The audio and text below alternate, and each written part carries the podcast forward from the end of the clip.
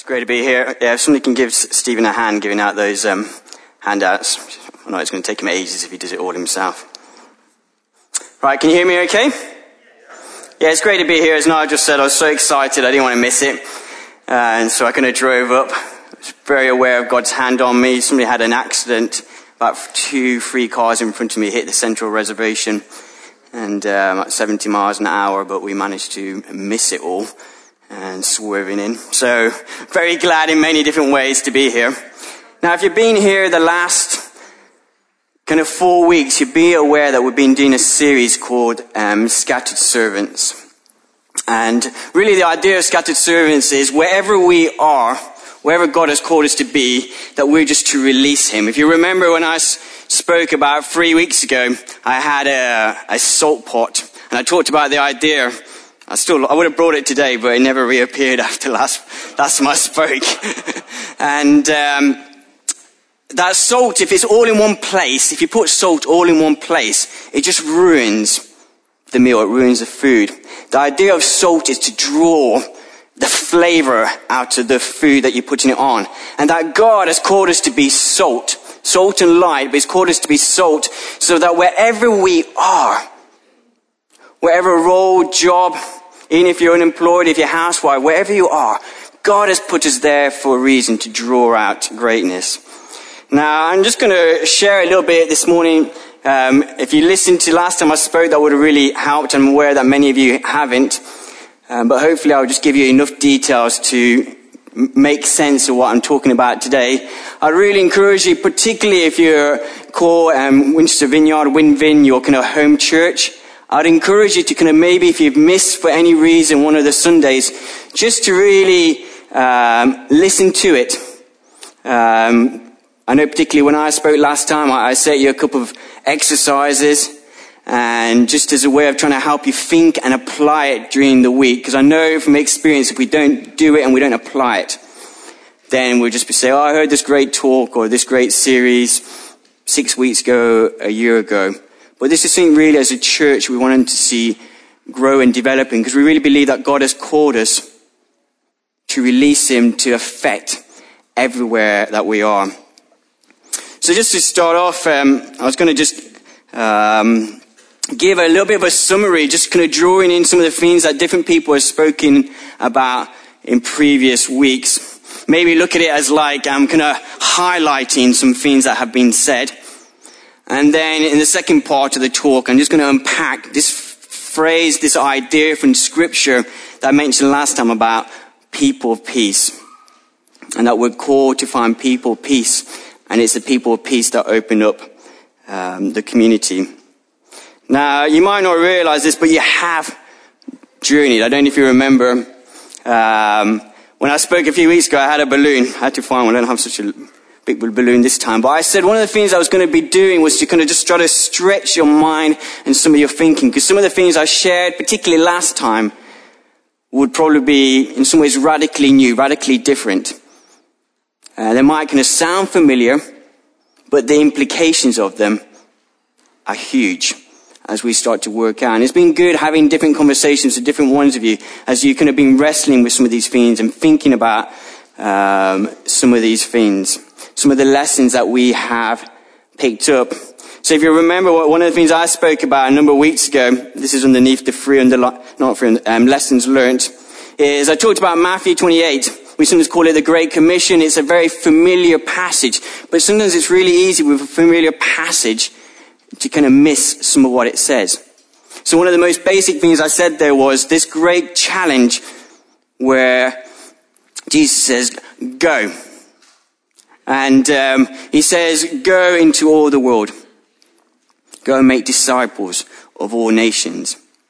And the way that so often, as it's been interpreted in church, has become, has become come.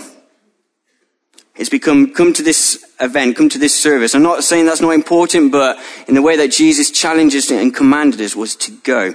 Or as soon as we turned it into go and bring, and so seeing that, that again, very simplistic. I know this is a learning process. I've had a number of conversations, ironically, uh, with a number of pastors. And as soon as we talk about this, they go, that's great. Let me tell you about this event I'm organizing. And I kind of go, oh, you, you've missed, you've missed the point. And I'm aware that each one of us here, wherever you may be, is, been on, uh, is on a journey. Some of the stuff that I'm sharing about, and I've been journeying it on for a good 14 years. When I started working with Muslims abroad, it really started me thinking about what it means to share Jesus, what it means for a Muslim to start following Jesus. And so I have to keep reminding myself, my wife keeps reminding me as well. She says, remember, Paul, you've been on 14 years. For some of you, some of the stuff that you heard, it might have been the first time you ever heard or thought about it. So we're called to go, we're called to make disciples. Disciples is somebody who follows Jesus, and that's not the same thing as a convert. It's not necessarily the same thing as somebody maybe who put their hand up and said a prayer. It's somebody who's chosen to follow Jesus and day by day is choosing to follow Jesus. And again, that might seem very simplistic, but it's very powerful because we're called to make disciples. Often when people know I, work abroad and I have an interest in Muslims, they will come to me. I remember somebody once coming to me and saying, you know, there's one million Muslim converts in Alexandria, which is where I was at that time. I was thinking, have I missed them? Um, and really what they meant was I don't even know if that figure, I would go with that figure, but often these figures are just that somebody has responded, somebody's put their hand up, somebody said a, a prayer. I know with Muslims, if, particularly if you ask the question in the right way, it's very easy to get the answer that looks good when you're sharing out stories. That's why, you know, when you've been hearing some of the stories I've been sharing about Ethiopia, one of the things I really stressed is, you know, one of the things that gets me most excited is hearing about people getting baptized. To get a Muslim to say a prayer is not that difficult if you ask the question in the right way. To get a Muslim to get baptized, that is huge. Then they've finally grasped it. So we're called to make disciples and we're called to make disciples of all nations, not just to get random individuals from nations. We're called to disciple nations. I think it's Psalm 2, it talks about, you know, asking for the nations as your inheritance. And hopefully one of the things that, um, you've been challenged about and encouraged, and even myself, is to begin to dream and big, uh, dream larger and bigger about what God wants to do. That He's calling us to impact whole communities. Often when we talk about it, we talk about, I'm hoping to see this person or that person. And that's great. But if we want to do what God's called us to do, we've got to start thinking larger. And then Chris talked about a number of different things. One of the things he particularly talked about was kind of intentionality. And um, just the importance that to do what God has called us to do, we need to be intentional. We need to think. We need to plan. And then Nigel last week particularly talked about um, the idea of this, this series that we're doing and all that we're talking about comes out of a place of intimacy and love. And they're kind of two sides of the same coin. We need to be intentional, but it comes from a place of love and intimacy. You know, if I was going to paraphrase, and the Great Commission would be, for God so loved the world that he sent Jesus. And then Jesus said, go and make disciples of all nations. It comes from that place of love. And if we lose that, particularly today when I'm sharing some stuff, I really want to again maybe underline, emphasize it. This kind of whole idea of scattered servants comes from a place of love. Firstly, ultimately, from a place of just loving God. As sitting at his feet. Because when we capture a glimpse of God, when we capture, as I said there, God's desires, as we capture a glimpse of who God has called us to be and to do, then this will come out. We're not talking about this just to try to create like, uh, yeah, it is a challenge, but it should come from a place of love. It should come from a place of intimacy, which should be the most natural thing in the world for those who say that we love Jesus and we're seeking to follow him. But there's also an intentionality. Um, in scripture, we, we, we sometimes talk about the kind of plan of redemption. You know, we talk about right from the beginning in scripture, um, about Adam and Eve and sin kind of coming into the world. And if you go on something like freedom in Christ, I know they really expand it. But we use the idea of plan on purpose because there's an intentionality. God is very intentional, but there's also love. And that should keep bringing us back to it. If it comes to the point where it just becomes work or something we should do, then we need to just spend some time afresh just gazing on Jesus. You know, I find out in my, my life with, with Muslims, the little slogan or catchphrase they use from my, my sending organization is with love and respect, inviting Muslims to follow Jesus. And it's a nice little slogan. I quite like it. But as soon as I have to go back to that and just remind myself with love, it's to do with love. That's why I want to share Jesus with Muslims. That's why whatever God is calling you and challenging you in community that He's inviting you to be part of and to affect and to influence should come from that place of love. Thirdly, it's about, it's about Jesus. It's not about religion. And again, I don't have time to expand. I'd encourage you to, to listen to some of the talks, uh, particularly Chris and, and Nigel's talk. But it's about Jesus. As soon as we complicate it, I was hoping to have a bit of a better incentive.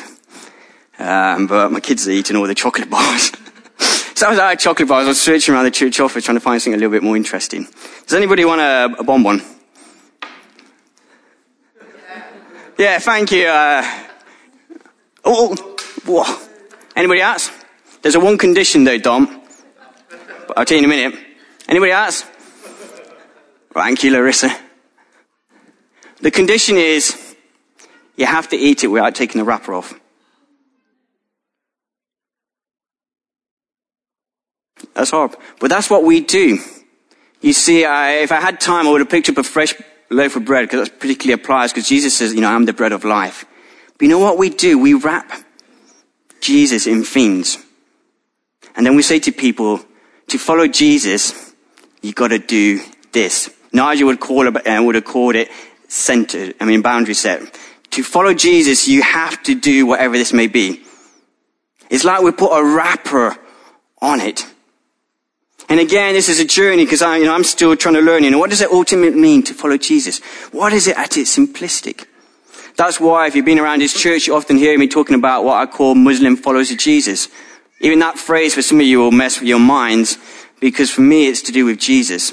How somebody from an ethnical background, just like when I'm abroad, I describe myself as a British because ethnically I'm a, a British, white British follower of Jesus. For them, ethnically, they're a, Muslim follow Jesus. What does it mean for them to follow Jesus? What are some of the things that we wrap people up?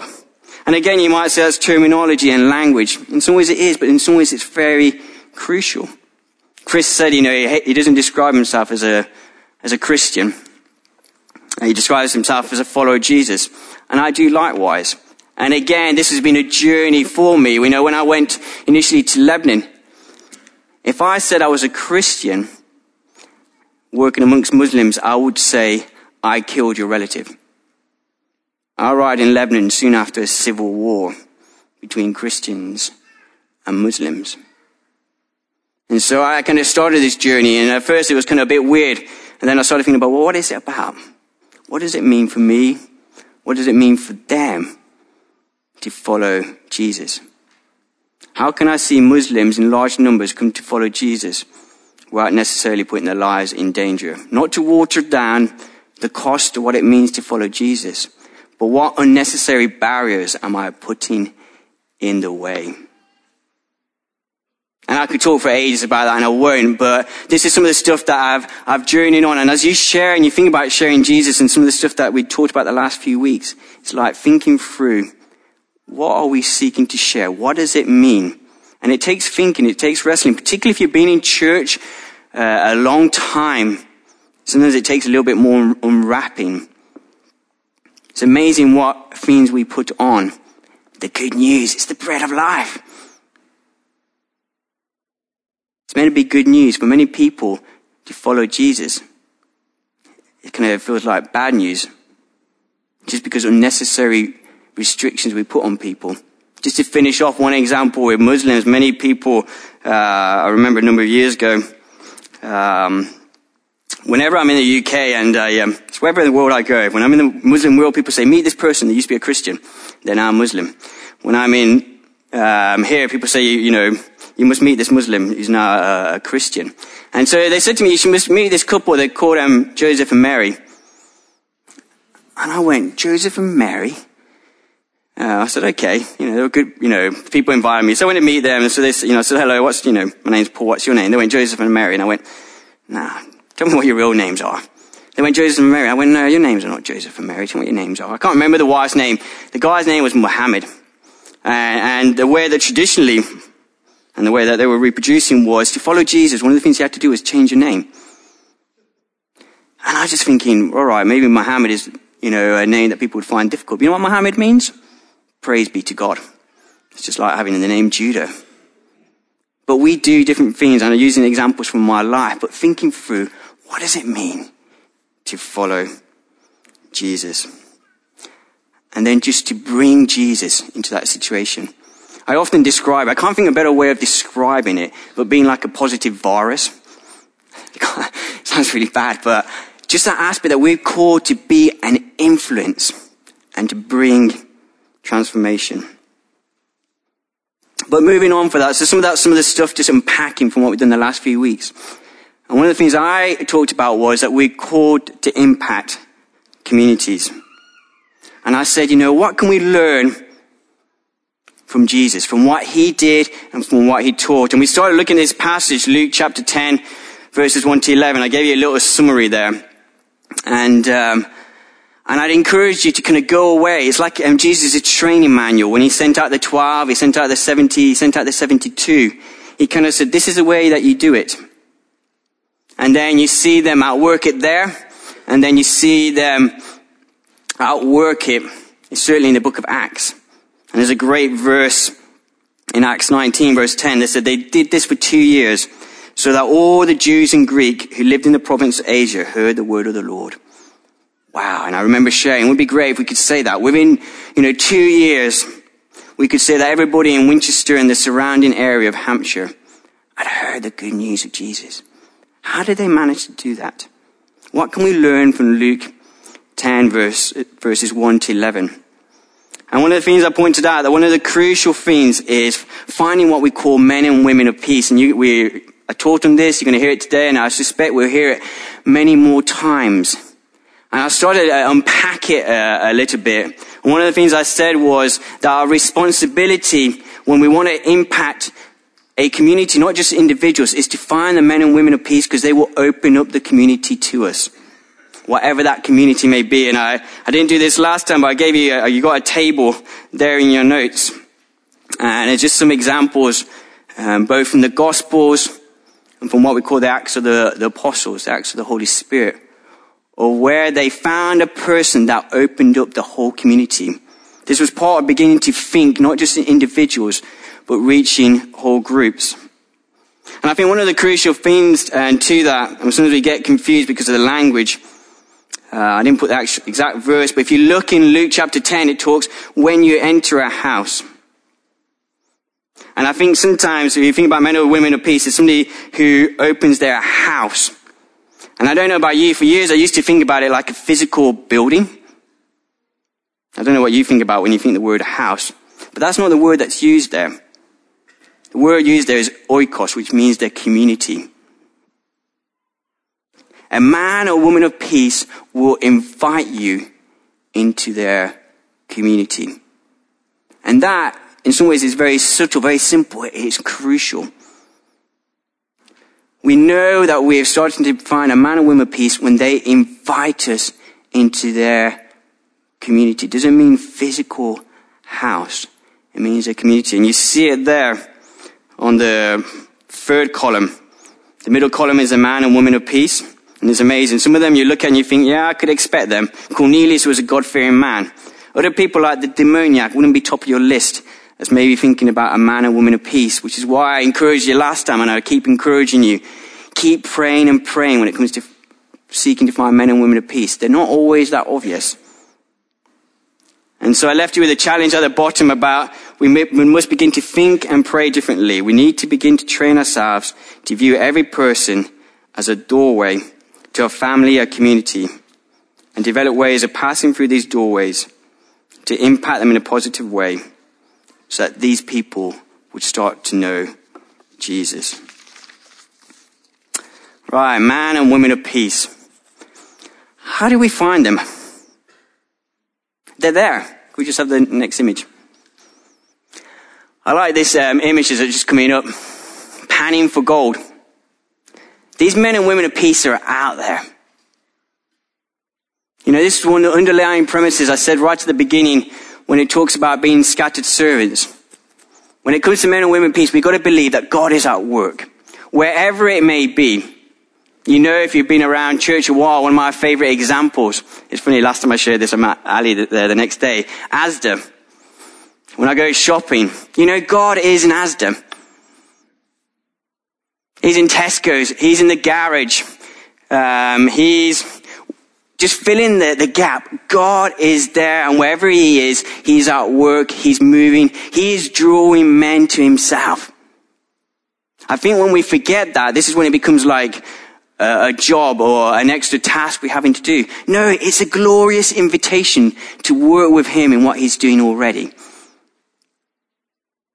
We just need to just find out and work with him. And one of the main ways is just praying and praying and asking God to start bringing somebody. And who knows? I mean, um, myself, just because I didn't want to just teach this thing, I've been trying to do, particularly amongst Muslims, but particularly been trying to push in and praying, God, what's, you know, a, man or woman of peace, particularly here in the, the UK.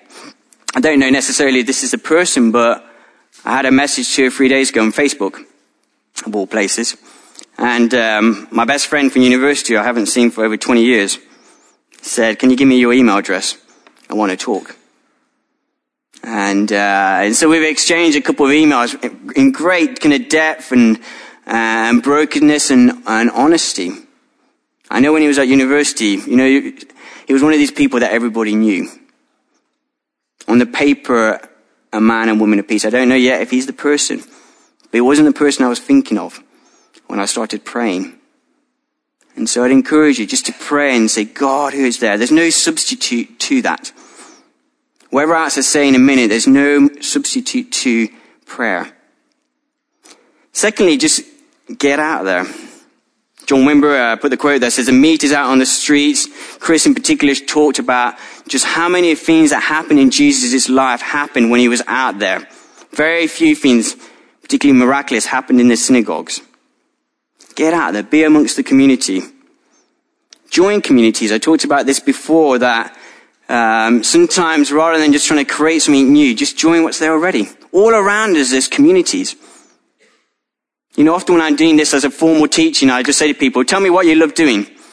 And people of come up and I don't know, Scrabble, knitting, um, running, you name it.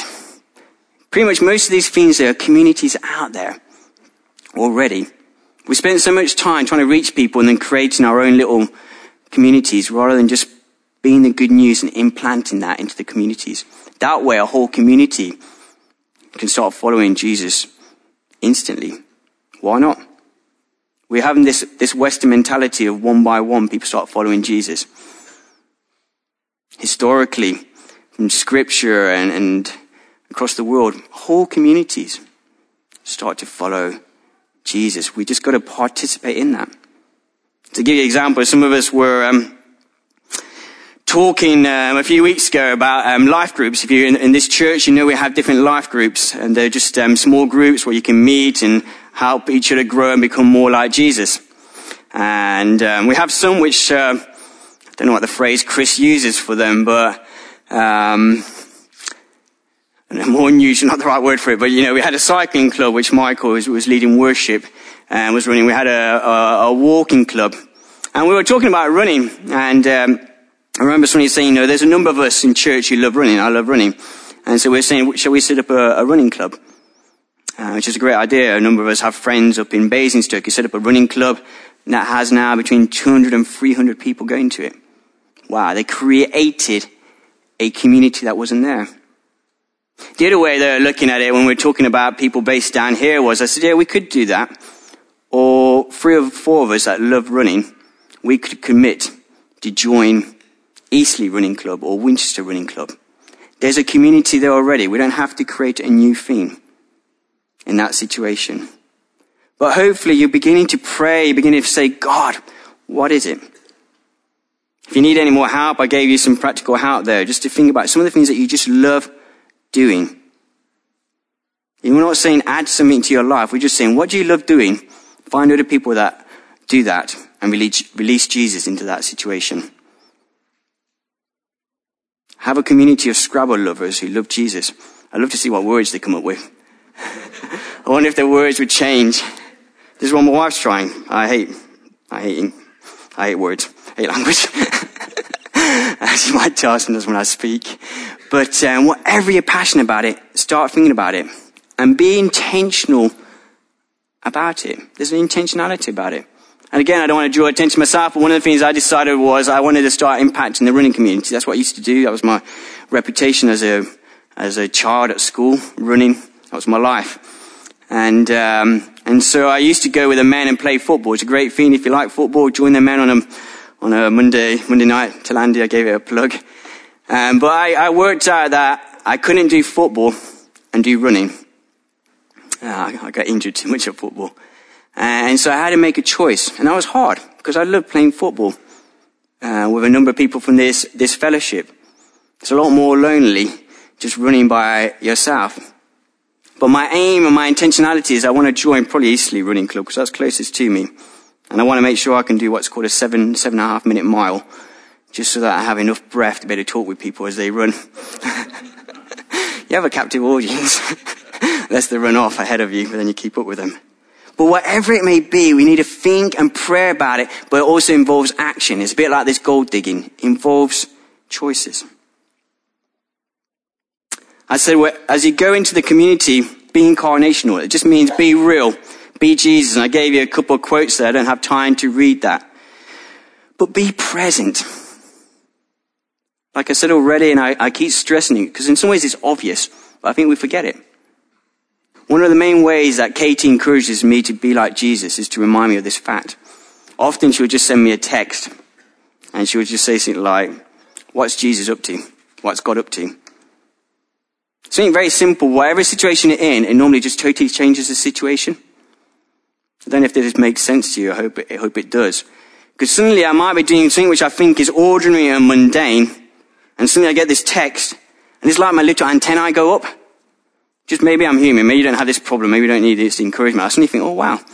Yeah, I am here shopping. I am here looking after the kids. I am here I've been on holiday this week. So I'm here crab fishing, a whole load of normal things I wouldn't normally do, building sandcastles. But at the same time, God is, God is here. I wonder what he wants me to do.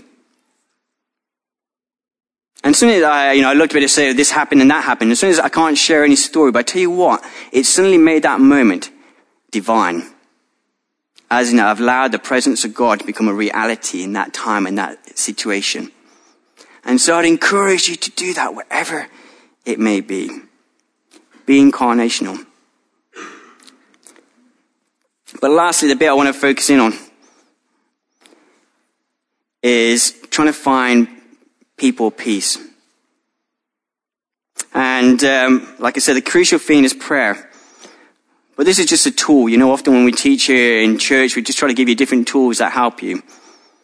And, uh, and the tool I want to give is just, it might seem very simple, and I'll give you some example. Answering everyday questions to see who God is at work in.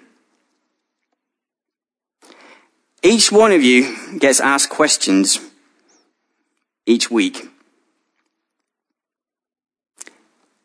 How you answer those questions is an opportunity to see whether this person that God is the one that he is at work in.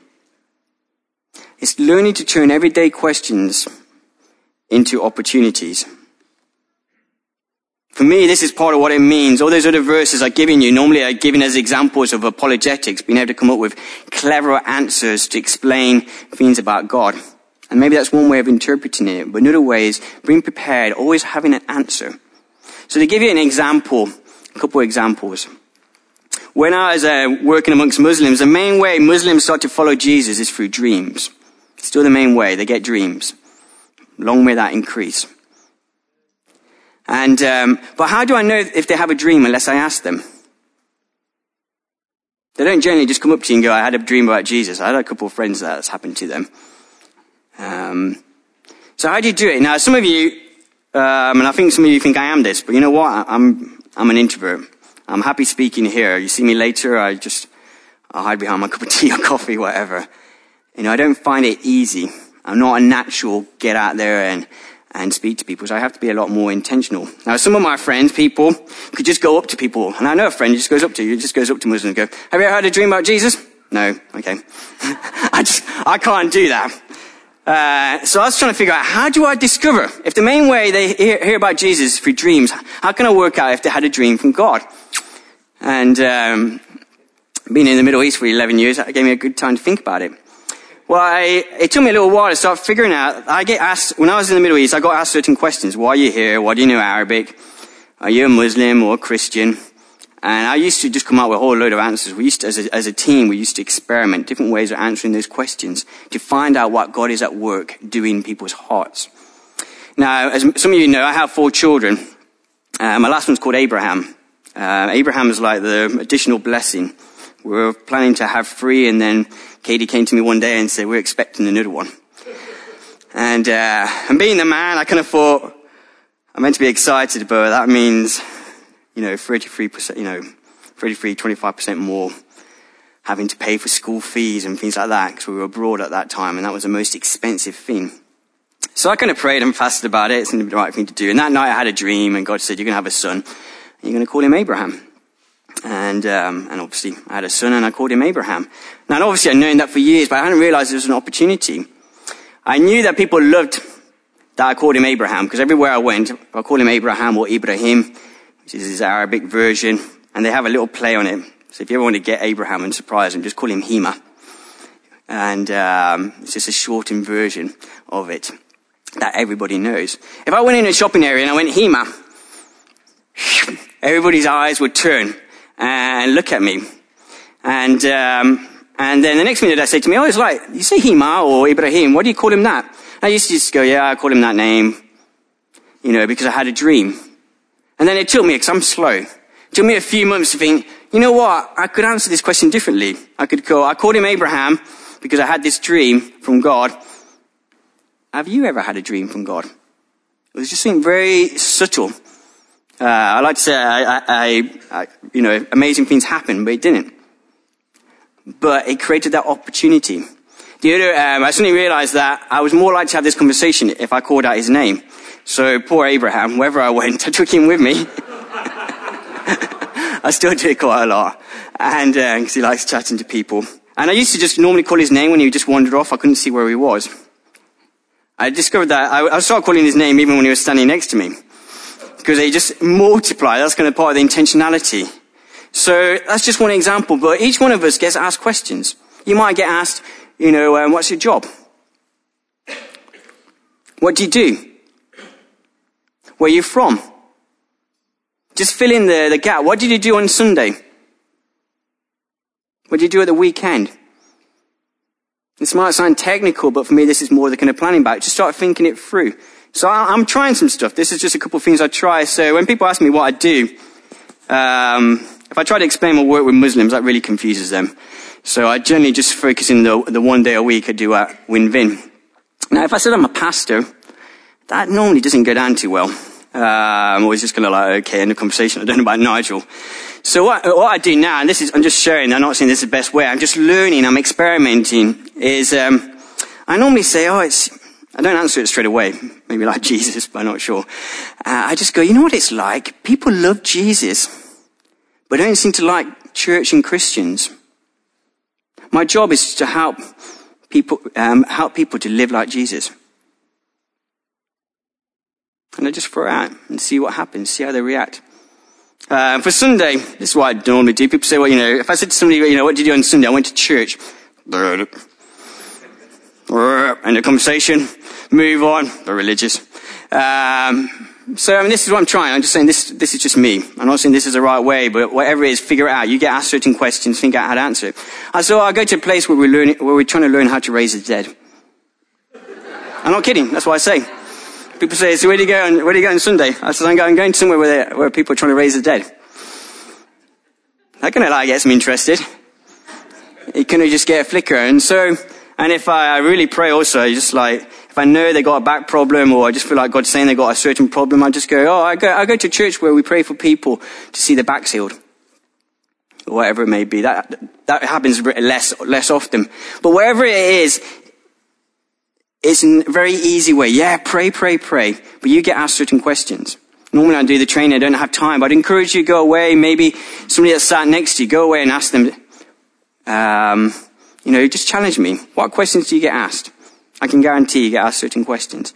How can you answer them in such a way that you can start finding out who are the men and women of peace in your life? I'm going to jump the bit about what do you do once you find them. You can just read that. But I just want to finish off with one bit. It's from Luke chapter 10 verse 11. And I, want to share on this. Uh, and again, this is one of these balloon moments. Kind of like, ah. this will stretch your mind and, you think, and your thinking. There's a verse there in um, Luke chapter 10 and it talks about when you enter a town and are not welcome, go into the streets and say, even the dust of your town will wipe from my feet as a warning to you. Yet be sure of this, the kingdom of God has come near. The moving on wipe feet theology. I suspect if you've been going to church for one week or you've been going to church for, I don't know, some of you might have been going to church for a good 70 years. I suspect you never heard anybody teaching this. But it's there in scripture. What does that, what does that mean? Missiologists, those are people who spend time thinking and talking and studying scripture about what it means to be Jesus and share Jesus in the community. They say this is the verse in the Bible that's most disobeyed than any other verse in the Bible. I'm not saying that they're right, but it's interesting that I have been in church all my whole life. I've never heard anybody teaching it until I started hearing this a few years ago. What does it mean? It really means that we're called to find men and women of peace. A man or woman of peace will open the door to the community. I know a number of you I'm talking to and they say, I think I found my man or woman of peace. I'm praying about it. I think I might have found them. And I'm praying that that, that is true. But one of the characteristics is not just that they're open and they're interested to talk about Jesus. That's great. The crucial, maybe make or break is, are they willing to open their community to you? Are they willing to share what you're talking with them to somebody else? And that's huge. And it's important because we are called to reach the nations. We are called to impact whole communities, and that will only happen through people of peace. Now, when I first heard this, maybe because it's my pastoring background, I, uh, I just found that really hard because it's like, do you mean I need to move on from people? I was brought up with this whole kind of teaching, particularly amongst Muslims. I can't remember the phrase, but they say you need to drink something like 30,000 cups of tea with them um, before they would show a response. And this was going right against that kind of teaching. And um, I was aware of it. I had a couple of friends called Kareem and Sharif, and I'd spent hours and hours with them just because that was the way it was done. Um, you know, I must spend about 12 hours a week with them each week. And, uh, and I was thinking, what, what do you want me to do? Because I've already shared a few times with them and I'd figured out that they weren't interested. But they were open, they were righteous, they liked hearing, they liked talking about God. And I was thinking, do I need to move away? And I was struggling with this. And uh, so I had, a, I had a dream that night. I don't often have that many dreams. It sounds like I have a lot of dreams. And I had a dream about this. Can you just do the next slide? Which was a strawberry field. Now, you know when we go, um, how many of you have been strawberry picking yet? I can't remember if the season's over. I need to ask my, my gardening friend Brian. But when you go strawberry picking, I love it. Going with the kids. Oh, and, you know, they end up more sick at the end of it. Ugh. Always take a bucket for the strawberries and one for them. And, um, sorry, too much information. But when you do strawberry picking, um, you don't go to a white strawberry and just go, oh, it's a white strawberry. If I just wait here long enough, it's going to turn red. No. You just go looking for red strawberries. The reason why, I, and I think many of us find it difficult, the teaching about moving on from wherever it is, it's like, I've spent so much time with this person, this individual. I'm not saying this teaching is easy. I'll share very quickly how I, I've solved this in my life. This kind of tension within me. But it's only if we have confidence that there are red strawberries out there, are we willing to leave white strawberries behind? Does that make sense? Only if we have confidence that there are men and women that are ready, ready, can we move away white strawberries. And it's hard because you think I've invested so much time in this white strawberry, but I know at this point in time, they're not interested in opening their community and sharing about Jesus. That's hard. I'm not saying this is easy. I didn't say it's going to be easy teaching. The way that I try to cope with this tension with my friends Kareem and Sharif is I stop seeing them um, so often, bit by bit, and I just go and visit them once a month. And they would say, "Where have you been?" It's a special Arabic phrase that you go through, and I'll just go, "You know, I, you know that I love God, and I have a responsibility before God." Um, to use my time wisely. And there's people at the moment who just want to study the, the stories of the prophets, as you'd say to a Muslim. I said, if you want to see more of me, um, let's study the story of the prophets. And they'd always change the conversation or talk about something else. And I just think, still a white strawberry. That's fine. I'll keep praying for them. I'll keep blessing them. But I will go and find the Muslims or those in my community that God has prepared. I'm going to pray because my time is literally rushed by. And I know some of the stuff I shared, particularly the stuff at the end, um, for some of you, incredibly hard maybe, and incredibly difficult. If you start thinking through some of the implications of that, it's major. We never said this was going to be an easy series. But at the same time, it's a glorious invitation. God is at work. There are red strawberries out there. The fields are white unto harvest. There's seed if we plant it in the right place, like the parable of the sower, that will bear 30, 40, 50, 60 fold. These men and women of peace are the ones that we want to find. Not because it's a task, but because we're falling in love with Jesus. And we want to see whole communities fall in love with Jesus as well. Should we all stand?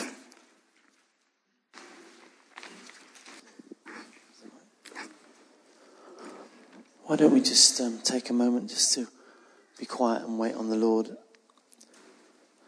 Holy Spirit, we welcome you here. Thank you for Paul, for his heart, his message, and that challenge.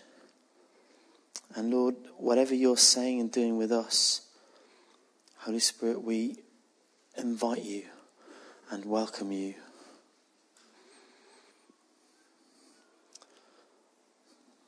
just acknowledging that we're that some of what Paul shared is, is challenging.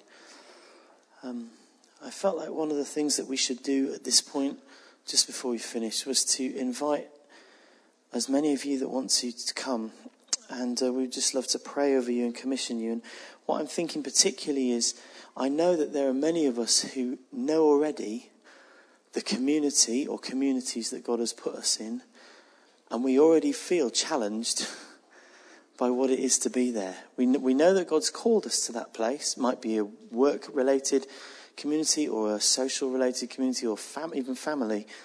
Um, whatever it is, we know that God has called us there. We know that He's put us there. And, and, and doing this stuff is, is not straightforward and can be challenging. We've kind of addressed this in some of the little interviews we've been doing over the last few weeks, but if, if that's you, um, we would just love to pray for you and commission you um, to go into your environment, into your community, and continue to be a witness there. However challenging that might be, even just, even just living um, and operating within that environment and, and staying close to Jesus might be difficult. Um, but I know that there are many of us for whom that's true. And so, in a minute, if that's you, I would love you just to come and um, won't be anything big or dramatic unless the Lord wants to do something big or dramatic. But we'd just love to pray uh, a blessing and a commissioning over you in that place. Um, so if that's you and you'd like to respond to that, why don't you just come and um, and we would love to just do that. Why don't you just come and stand here where you are? What, what, if you know that God has called you to be in a place, in a community, in an environment and you know that He's challenging you to keep living, keep coming forward, guys, step forward a bit further. You know that He's challenging you, and that you know that that's not easy, but you want to respond to His call. Keep stepping forward, guys, just make some space behind you. And I just want to pray over you from Acts chapter 1, verse 8, which I've mentioned in one of the talks I did before, which is where Jesus says to the disciples, He said, It's not for you to know the times or dates the Father has set by His own authority, but you'll receive power when the Holy Spirit comes on you. And you'll be my witnesses in Jerusalem and Judea and Samaria and all the ends of the earth. I just want to pray that over you guys. And maybe if you're here and you're not particularly engaged with God, just kind of reach out a hand and pray it over these guys too. It says, But you will receive power when the Holy Spirit comes on you. And we pray that you would receive power as the Holy Spirit comes on you. That you would be my witnesses in Winchester, in Hampshire, in the workplaces and the communities, in other countries, in wherever God has called you to, that you would receive the power. And so we pray Father God, that you would bless all of these, that you would indeed commission them to be your witnesses in the places where they've been called to be. We pray that they would receive power from on high, the power of the Holy Spirit. More than just an encouraging word on a Sunday, more than just some nice friends supporting them, but actually the power of God and that as they get up and go to work tomorrow or go into the, the place, wherever it is that you've called them to, that they would stride in with their hearts on fire and their heads up, knowing that you've called them to this place. And Lord, for those for whom that is a challenge, for those for whom that is a real struggle at the moment, would you just walk alongside them and may they know that you're walking alongside them? Holy Spirit, bless them in Jesus' name. We commission you and we bless you to be a blessing in the place where God has called you. Now let your power come. Let your power come.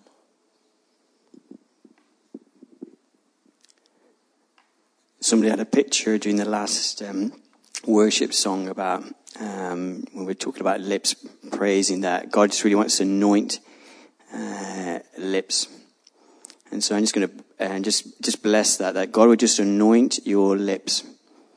The other thing I had uh, was a picture of kind of night goggles. Night goggles help you to see what you can't normally see in the natural. So I'm just going to kind of bless that over you guys as well, that you'll just begin to see things in the situations that you're in, that you'll begin to see things that you hadn't seen before. Um, even just like men and women of peace, just suddenly, you know, when you've got night goggles on, you can see what you can't see before. So, Father, I just bless that, God. I just pray a blessing upon the lips, God. I just pray, Lord, just, um, um, yeah, just fire, God, just fall upon their lips, God. Just give them the words to, to say. I particularly um, pray that I know some of you, like me, find it difficult to know what to say. That's why I have to think about what to say before.